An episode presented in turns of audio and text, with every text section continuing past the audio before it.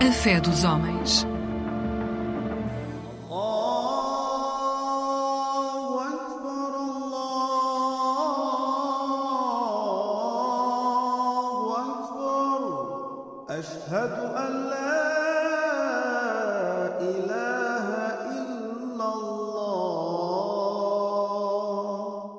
A fé dos homens com o Sheikh Munir. Bismillahir Rahmanir Rahim. Em nome de Deus, benevolente, misericordioso. Assalamu alaikum wa rahmatullahi wa barakatuh. Capaz de Deus e as bênçãos sobre todos nós. Meus ouvintes, hoje vamos falar sobre dois assuntos, sobre dois tópicos ou sobre duas coisas que estão ligadas com todos nós: a vida e a morte. Vou recitar alguns versículos sagrados do Alcorão com a respectiva tradução para perceberem. E o que eu vou dizer é aquilo que o Islão transmite, é aquilo que o Islão ensina e é naquilo que o Islão acredita. Então, primeiro versículo. Alladhi al-mauta. Deus é aquele que criou a morte. Wal hayata. E a vida. Liyabluwakum para vos examinar, testar. Ayyukum ahsanu amala. Quem de vós faz as melhores ações? Ações. Não devemos esquecer esta palavra que é muito importante durante toda a nossa conversa. No entanto, quando é que começou a nossa vida? Desde quando? Há vários versículos do Alcorão que falam sobre isso, mas aqui eu vou introduzir um outro elemento. Em árabe é a palavra ruh, e em português é traduzido às vezes como alma, às vezes é traduzido como espírito. Então, a alma, ruh, é colocada dentro do ser humano, dentro daquele feto, depois de passar aproximadamente quatro meses de gestação. Ainda dentro dos ventres das nossas mães. Ruh. E quando nós nascemos, quando choramos, sinónimo de que nascemos vivos. E aquele que nas, nasce, que nasceu sem chorar e que mesmo com várias tentativas é considerado como nado morto. Então, no Islã, a essência da vida é a presença da alma nesse corpo físico. Como eu disse, que a alma é colocada dentro do físico até um termo determinado. Até quando? Só Deus é que sabe. Só Ele é que sabe. Mas quando chega a altura da alma deixar o nosso físico, deixar o nosso corpo, não atrasa, nem adianta, nem sequer um segundo. وَلَنْ يُؤَخِّرَ اللَّهُ نَفْسًا إِذَا جَاءَ أَجَلُهَا Quando chega o tempo de cada um, quando chega o tempo de cada um, isto é, quando chega o tempo de cada alma deixar o seu físico, não será antecipado nem atrasado. Falamos sobre a vida. Falamos sobre a vida é sagrada, a vida é uma bênção, a vida é um dom, é uma dádiva. Não nos pertence, não nos pertence, mas está conosco e somos responsáveis por tudo aquilo que nós fazemos desde o dia em que temos a consciência ou desde o dia em que atingimos a puberdade. Porque até aquela data, até aquele momento, desde o nosso nascimento até a puberdade, a idade da inocência. Todos nós, de acordo com o Islã, nascemos inocentes até não atingirmos a puberdade. Independentemente dos pais serem crentes, não crentes, muçulmanos ou não muçulmanos, a criança, o bebê, seja do sexo masculino ou, feminino, é inocente, até não atingir a puberdade. E nós, na vida, como eu disse, temos várias oportunidades, temos a liberdade da escolha. Há dois caminhos à nossa frente: o caminho de gratidão e o caminho de ingratidão o caminho que nos leva ao sucesso e o caminho que nos leva à perdição. E profetas e mensageiros trouxeram a mensagem divina para orientar a humanidade. Para que o homem, para que a humanidade receba essa orientação para ter o sucesso aqui no mundo. Nós não podemos esquecer que a nossa responsabilidade.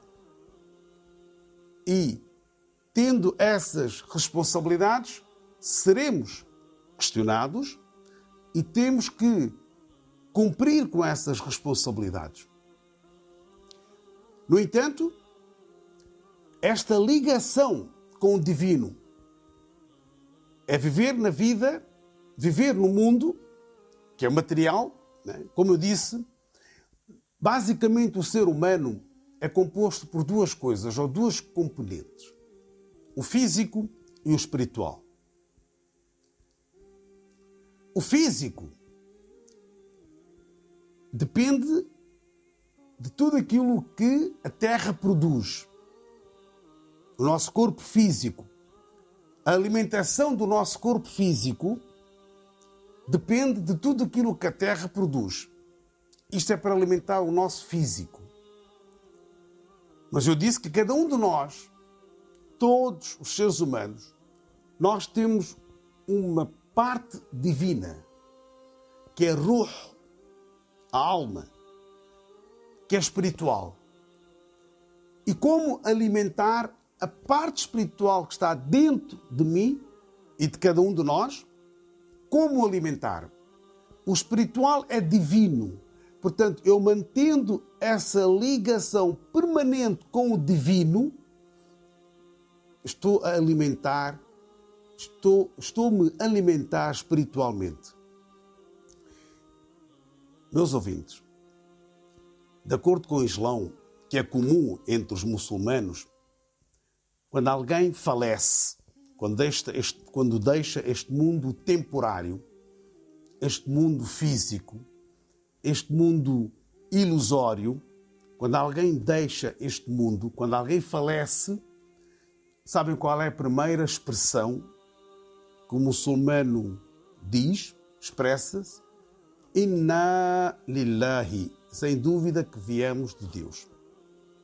Sem dúvida que viemos de Deus. E sem dúvida, é para Ele o nosso regresso. Então, o que é que veio de Deus e o que é que regressa a Deus?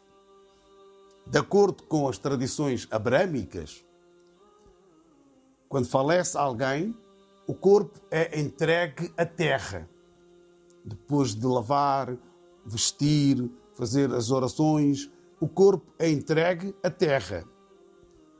Minha khalaqnakum e é da terra que nós criamos. O fiha nu'idukum e é para a terra é que nós iremos. O minha nukhrijukum taratan ukhra e é da terra é que nós seremos ressuscitados. Portanto, o que é que regressa para Deus? É o ruh, é a alma Portanto, quando a pessoa diz Inna lillahi, sem dúvida que viemos de Deus, wa inna ilayhi raji'un, e é sem dúvida para Ele o nosso regresso. Portanto, a alma que está dentro de cada um de nós é a vida. Não nos pertence. Eu não sou o dono da minha vida. É uma dádiva que Deus me deu. Eu simplesmente tenho-a como uma custódia. Até o tempo dela voltar. Mas o mundo material nos envolve de uma tal forma que nós esquecemos. E ao esquecermos, ou ao não termos o interesse, podemos dizer assim, faz com que as nossas ações, as nossas atitudes sejam de uma tal forma que, em vez de sermos humanos, humanos, somos desumanos. Em vez de ajudarmos, exploramos. Em vez de apoiar, roubamos. De todas as formas. E muitas das vezes, Deus deu deu-nos a oportunidade uh, de maior responsabilidade. E ao cumprirmos com essas responsabilidades, ou em vez de as cumprir essas responsabilidades, nós abusamos dela, abusamos da confiança que nos dão e muitas das vezes roubamos aqueles que nos ajudam. Roubamos aqueles que nos apoiaram para termos essas responsabilidades. E ao roubarmos, provavelmente estamos a perder a consciência de que um dia eu serei questionado. Ora bem, meus ouvintes, meus queridos ouvintes, é um tema muito amplo e estou a tentar resumir, mas só para finalizar esta parte, refletir, fazer o bem, mesmo que seja uma pequena ação, mesmo que seja uma ação do tamanho de um átomo. Que Deus Todo-Poderoso nos abençoe.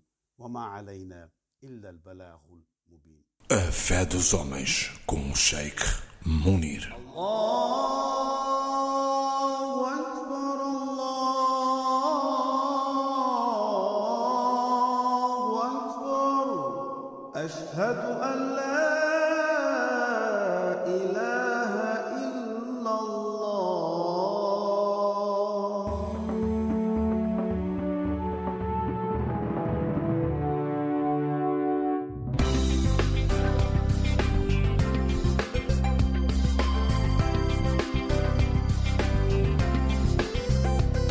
Eclésia Igreja Católica.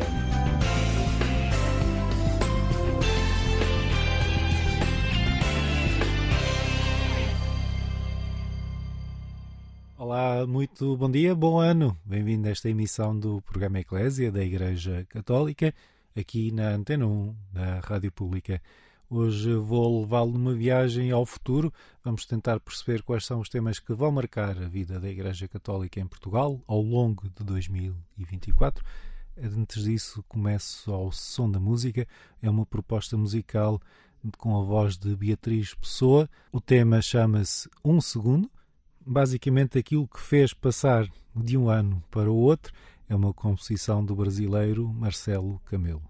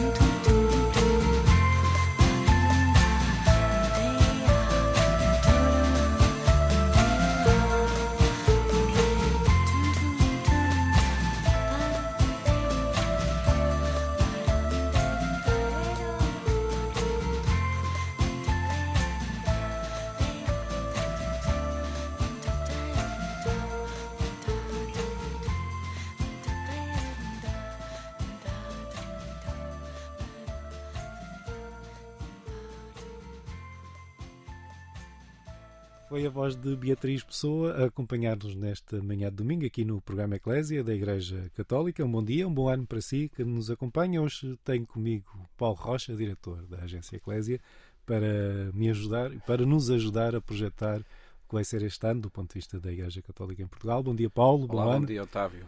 Bom ano, bom ano para todos que nos ouvem. Obrigado pela disponibilidade. Esta casa aqui é tua, basicamente. É nossa, É nossa.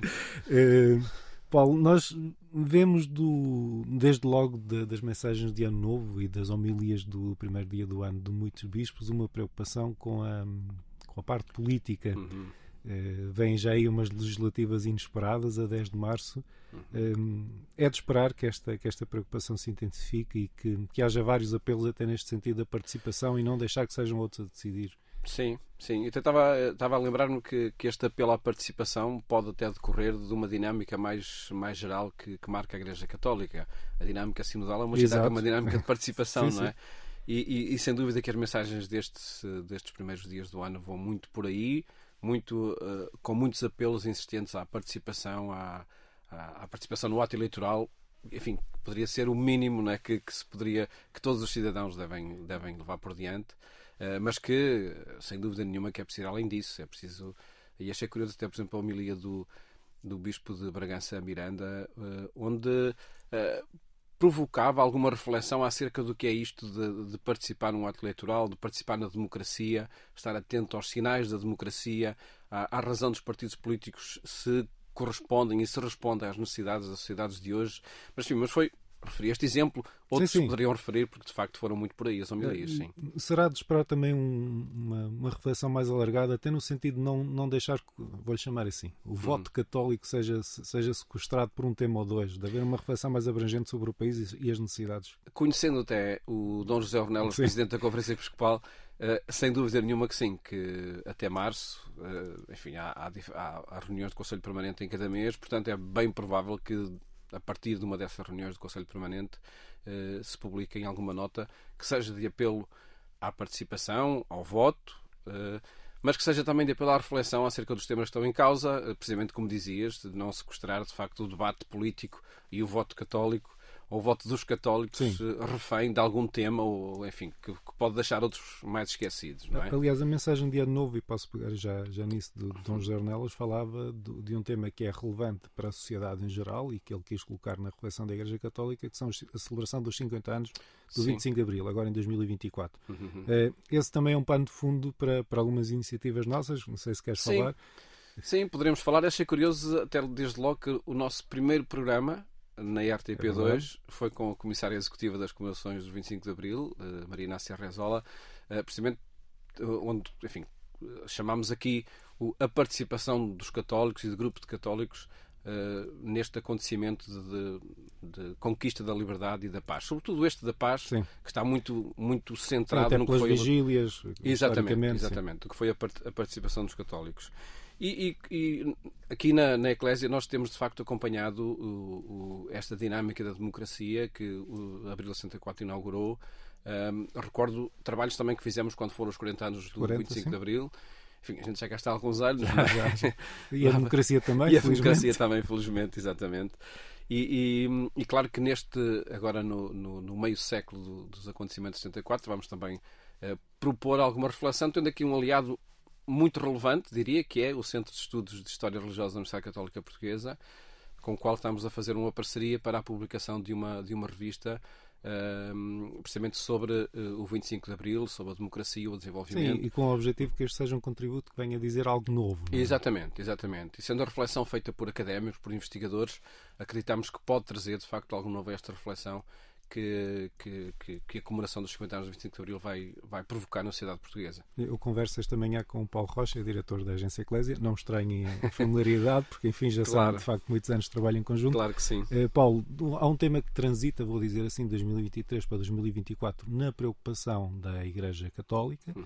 eh, que é o empenho na proteção de menores, tudo aquilo que foram os estudos das várias comissões ao longo do último ano, depois o trabalho das comissões diocesanas, de uma comissão nacional, eh, os vários bispos e, e especificamente o presidente da Conferência Episcopal Portuguesa têm assumido que este trabalho é para continuar. Podemos esperar que 2024 seja marcado também por esta preocupação, por encontros com vítimas, por, por outras temáticas? Sem dúvida que sim, que, o- que o será. Ah, achei muito, muito, muito feliz a forma como Dom José Onela se, se referiu a este tema na mensagem de Ano Novo, a que já referiste. Ah, onde de facto tem em três, quatro linhas. Ele, ele faz eh, o que foi o trabalho realizado em 2023 e projeta o trabalho de 2024, sendo esta uma causa, sem dúvida nenhuma, que é para manter sempre por perto ah, e sempre como, como o- uma afirmação que se quer fazer na sociedade portuguesa de proteção das vítimas eh, e de tolerância zero diante, diante destes casos. Um, e, e achei feliz também esse pronunciamento porque, de facto, em, em poucas palavras, o, o Presidente da Conferência Episcopal um, diz o que foi feito, eh, não deixa cair o tema, aponta para o 2024 com uma vantagem que penso que pode ser muito. que é necessária ainda eh, em Portugal, que é que as várias lideranças, as várias dioceses vão pautando cada vez mais por procedimentos e por normas comuns. As normas existem, elas estão lá. Se calhar as reações diante de alguns casos é que podem a não ser completamente igual, Uniformes. uniforme, mas esse é um caminho que acho que, que a Igreja Católica em Portugal está a correr, e a Igreja em todo o mundo também, eh, e, e cada vez, creio eu, eh, com mais acerto para que de facto, e esse é o ponto sempre, para que as vítimas eh, se protejam. Paulo, essa observação sobre o trabalho das dioceses leva-me já a um dos, um dos que vai ser um dos grandes momentos Sim, deste ano, do ponto de vista da Conferência Episcopal, que é a ida a Roma, certo. é, tecnicamente a visita Límina, que Uhum. será em maio, para falar com o Papa, com as instituições da Curia Romana. Eh, Há muito para levar na bagagem, imagino, mas isso os, senhores bispos dirão melhor do que nós. Mas, obviamente, este é um dos temas que tem de estar presente. Sem dúvida que sim. E, e- acho que esta, esta visita de Lima, esta ida a Roma do- dos bispos de Portugal, eh, acho que terá até outro alcance eh, do que tiveram outras, outras visitas eh, à de Límina passadas. Por causa do Papa Francisco, por causa da Jornada Mundial da Juventude, por causa da proximidade que existe, sem dúvida, entre o Vaticano e Portugal, que a Jornada Mundial da Também Juventude alimentou, provocou claro. e alimentou, por causa da presença em Roma por exemplo, do Cardeal Tolentino Mendonça, que está à frente de um grande dicastério eh, da, da, da Santa Sé. Então acho que há aqui uma proximidade muito grande entre o Por Vaticano. causa do número de cardeais portugueses, Por causa que, do- é- é exatamente, inédito, é? exatamente, sim. sim. São sinais, não é? São, são, são. Mas esta proximidade entre, entre o Vaticano eh, e Portugal acho que pode fazer desta visita à Límina um, um acontecimento muito relevante para a Igreja Católica em Portugal, até naquele fator que por vezes acaba por por vezes é, é um bocadinho frágil, que é a autonomia de cada diocese pode não permitir que, que o caminho se faça de uma forma mais eh, enfim, mais equilibrado em todas as dioceses. Não diria igual, porque cada, cada região tem as suas características, etc. Mas há objetivos, há metas, há, há, etapas que é necessário ir conquistando e, tendo por referência o Papa Francisco eh, eh, e, o, e o encontro com o Papa Francisco que a visita de Límina vai, vai, vai por certo eh, provocar e vai trazer, eh, este, esta reunião dos bispos de Portugal em Roma acho que pode eh, nivelar por cima o, o percurso da Igreja Católica em Portugal. Nós vamos já desenvolver aí outro tema que falaste. Um bom dia para quem está aí desse lado. Um bom ano. Este é o programa Eclésia da Igreja Católica, aqui na Antena 1 da Rádio Pública, neste primeiro domingo de 2024. De 2023 para este ano, passa um grande desafio, Paulo, que também acho que vai estar certamente na, na bagagem dos bispos nesta visita de Límina, nesta visita ao Papa e às instituições da Curia Romana que vai decorrer em maio, que é o impacto da, da JMJ. Eh, nós, nós tivemos o privilégio, tu particularmente, mas nós tivemos o Todos privilégio na Eclésia de acompanhar muito perto o que foi a preparação, a passagem dos símbolos pelas dioceses, os dias nas dioceses, toda aquela semana absolutamente histórica. E, e- e- tu tens, tens insistido muito numa pergunta que me parece muito pertinente e agora vais ter de, de a receber tu. E agora? Sim, sim. É, eu, eu acho que esse e agora vai sendo respondido eh, por cada jovem, né? Eh, A gente, à medida que nos distanciamos do que, foi, do que foram Sim. esses acontecimentos, enfim, cheios de, de agitação, agitação positiva, eh, mas, mas eu acho que cada vez mais fica uma certeza de que o grande sucesso da Jornada Mundial da Juventude não são as contas, não são ah, a mobilização, não são as estruturas. O, o grande sucesso, de facto, foi o que cada jovem eh, conseguiu, o impacto que cada jovem conseguiu imprimir na sua presença em Lisboa. Conseguiu fazer, conseguiu provocar. Enfim, são muitos os testemunhos desse, desse, dessa presença da juventude de todo mundo cá. E claro que o impacto positivo de cada jovem, multiplicado por até um milhão e meio, não é? Eh, faz Sim, de facto não regresso. E, Sim, sim, sim, sem dúvida. Uh, portanto, faz com que este acontecimento uh, tenha, tenha de facto uma projeção enorme. Ele terá de ser o- a resposta a essa pergunta e agora, sem dúvida nenhuma, que terá, que terá de ser feita por cada, por cada jovem. Nós, conversando com o diretor da Pastoral Juvenil, o novo diretor da Pastoral Juvenil, por vezes toca-se ali num ponto que acho que, que tem de ser resolvido para que esse agora tenha, tenha uma resposta positiva. Que é, uh, se de facto o palco está ocupado, não podemos pedir aos jovens para, para serem os atores principais. Eh, Há ocasiões, há circunstâncias, há geografias em que é preciso sair do palco para que os jovens ocupem eh, de facto o protagonismo na, na Igreja Católica. Nós vemos muitas comunidades que têm tradições, eh, não diria de século, mas de algumas dezenas de anos, sem dúvida. Têm presenças de pessoas também eh, que se vão repetindo. Eh, E tem que haver esse momento em que é preciso sair de cena para que outros entrem em cena. Não quer dizer que abandonem o palco, Sim, mas, mas- é preciso trabalhar em conjunto, não é? É preciso trabalhar em conjunto. E, e a Jornada Mundial da Juventude, a peregrinação dos símbolos mostrou que de facto o- os jovens estão aí para, para, para, para agirem, para criarem coisas novas, num, num dinamismo que se calhar a peregrinação dos símbolos ensinou muito, que é tem de também determinar aquela lógica de dizer temos a porta da igreja aberta, venham cá. Os símbolos não fizeram isso. Os Sim, símbolos não é. estiveram parados, não é? Os símbolos foram sempre ao encontro das pessoas, não é? Pronto, e esse tem que ser o dinamismo que o Papa Francisco tanto tanto nos, nos desafia, a igreja em saída, o hospital de campanha, enfim, são tudo expressões que se vão repetindo, mas que no caso da peregrinação dos símbolos cumpriu eh, cumpriu à perfeição e que é necessário continuar esse dinamismo. E esse relacionamento, até olhando para, especificamente não para aquela semana, mas para tudo o que foram os dois anos de caminhada, criou um grande capital de confiança, diria, sim, é? sim, entre sim. instituições, entre é- era importante agora que, que Continuar. desenvolver, não é? Exatamente, desenvolver. Ah, achei muito interessante uma iniciativa da, da Fundação JMJ Lisboa 2023, que foi deixar uma réplica da cruz peregrina em cada diocese. Pronto, o, o símbolo até permanece, o símbolo está lá, não é? Portanto, que não esteja parado, que não esteja fechado dentro de uma, de uma igreja ou dentro de uma sede, Ou- ou um seja museu. do do museu, exatamente, não é? Portanto, há, há, há, esse, há, esse, há esse, enfim, esses recursos simbólicos que estão disponíveis que sejam de facto aproveitados e, e continuada essa dinâmica que a peregrinação dos símbolos permitiu. Dia para si que acompanha esta emissão do programa Eclésia. Faço agora uma nova proposta musical com a voz de Claudine Pinheiro e o seu tema Levantar-me-ei.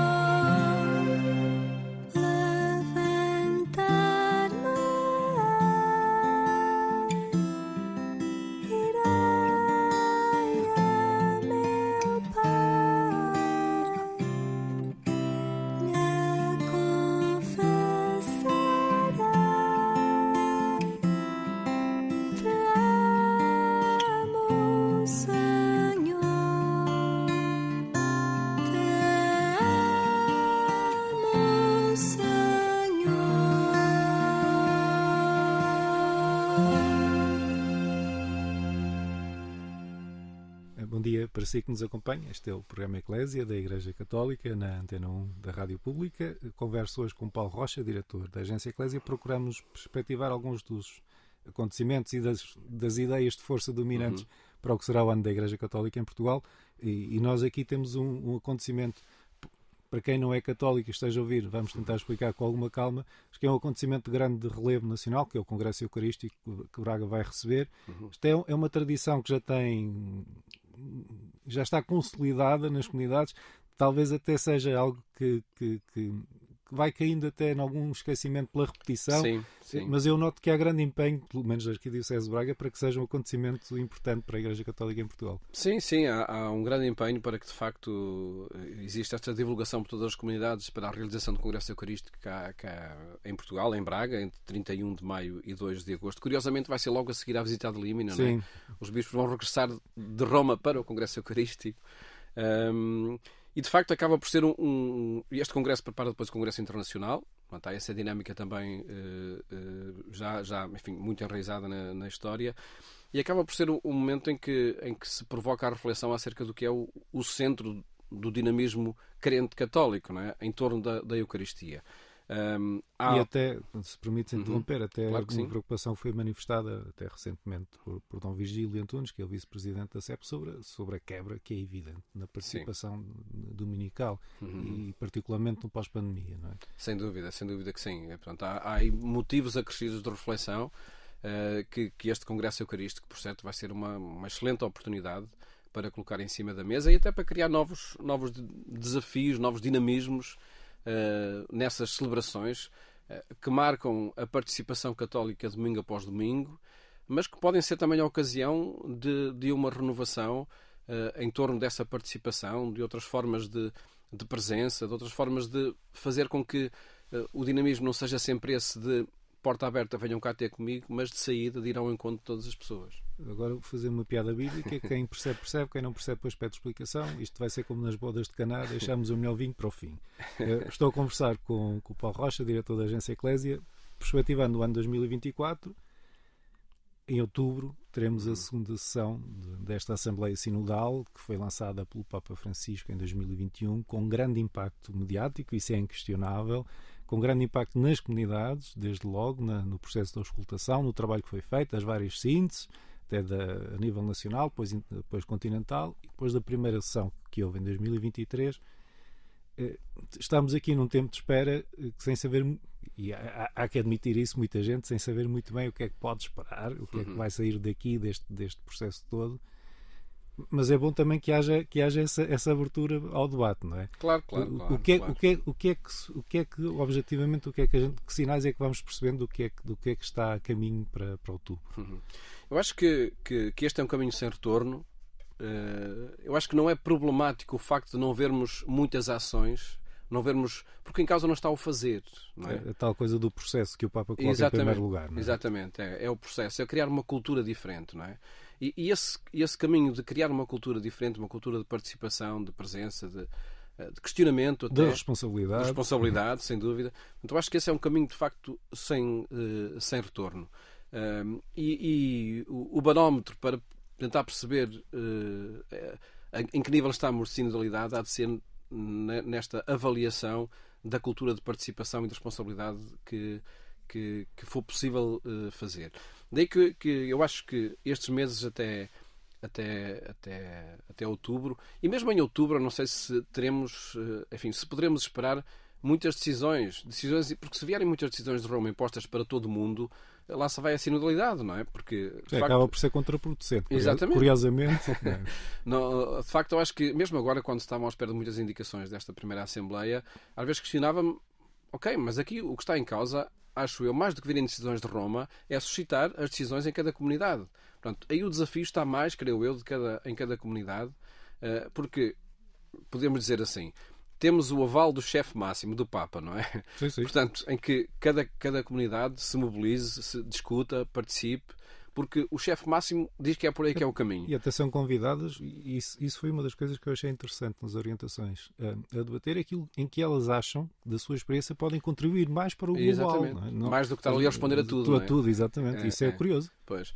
Portanto, eu acho que esperemos é que esta dinâmica de participação seja cada vez mais eh, alimentada e suscitada, porque, e, nós vemos isso muitas vezes no nosso trabalho, eh, infelizmente, diria, muitas vezes a decisão continua a vir do mesmo, sempre do mesmo lado, não é? O pronunciamento ou o documento vem sempre do mesmo lado.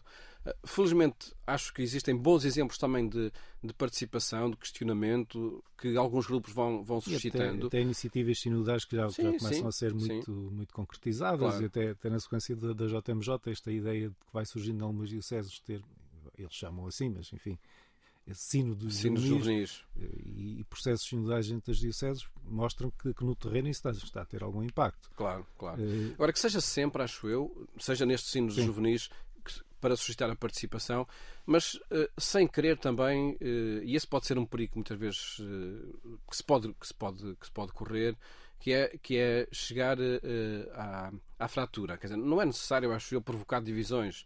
Eu acho que esta dinâmica sinodal implica, sobretudo, eh, eu dar o meu contributo. Mais do que estar a questionar o outro, é eu dar o meu, o meu contributo.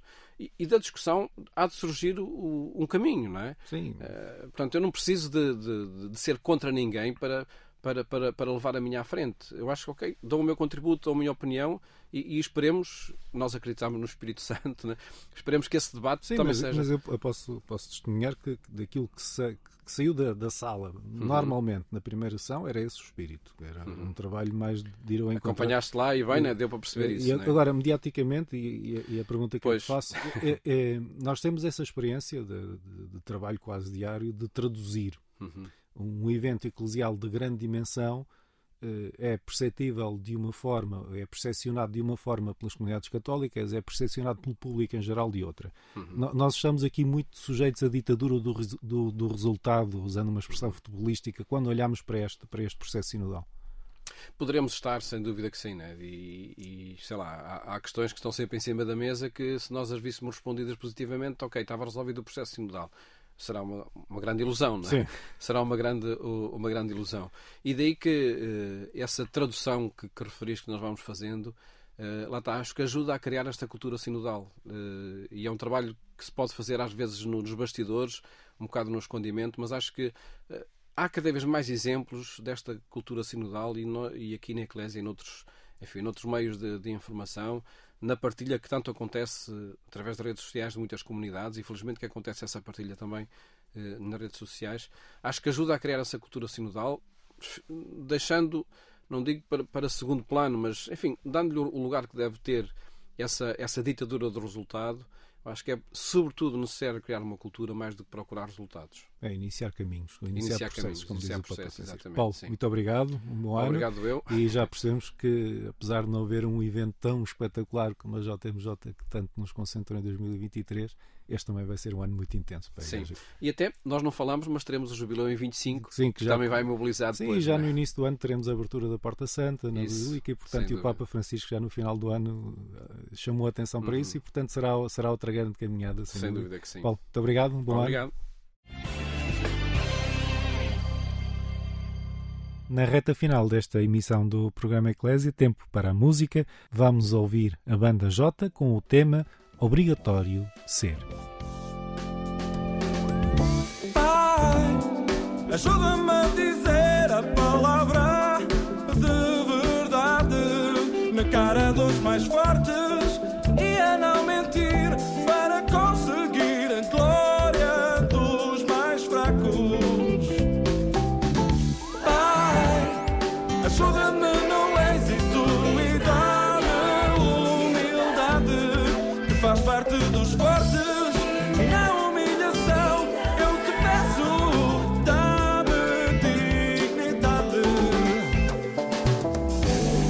Ajuda-me a ser eu.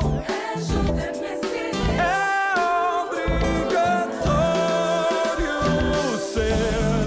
Ajuda-me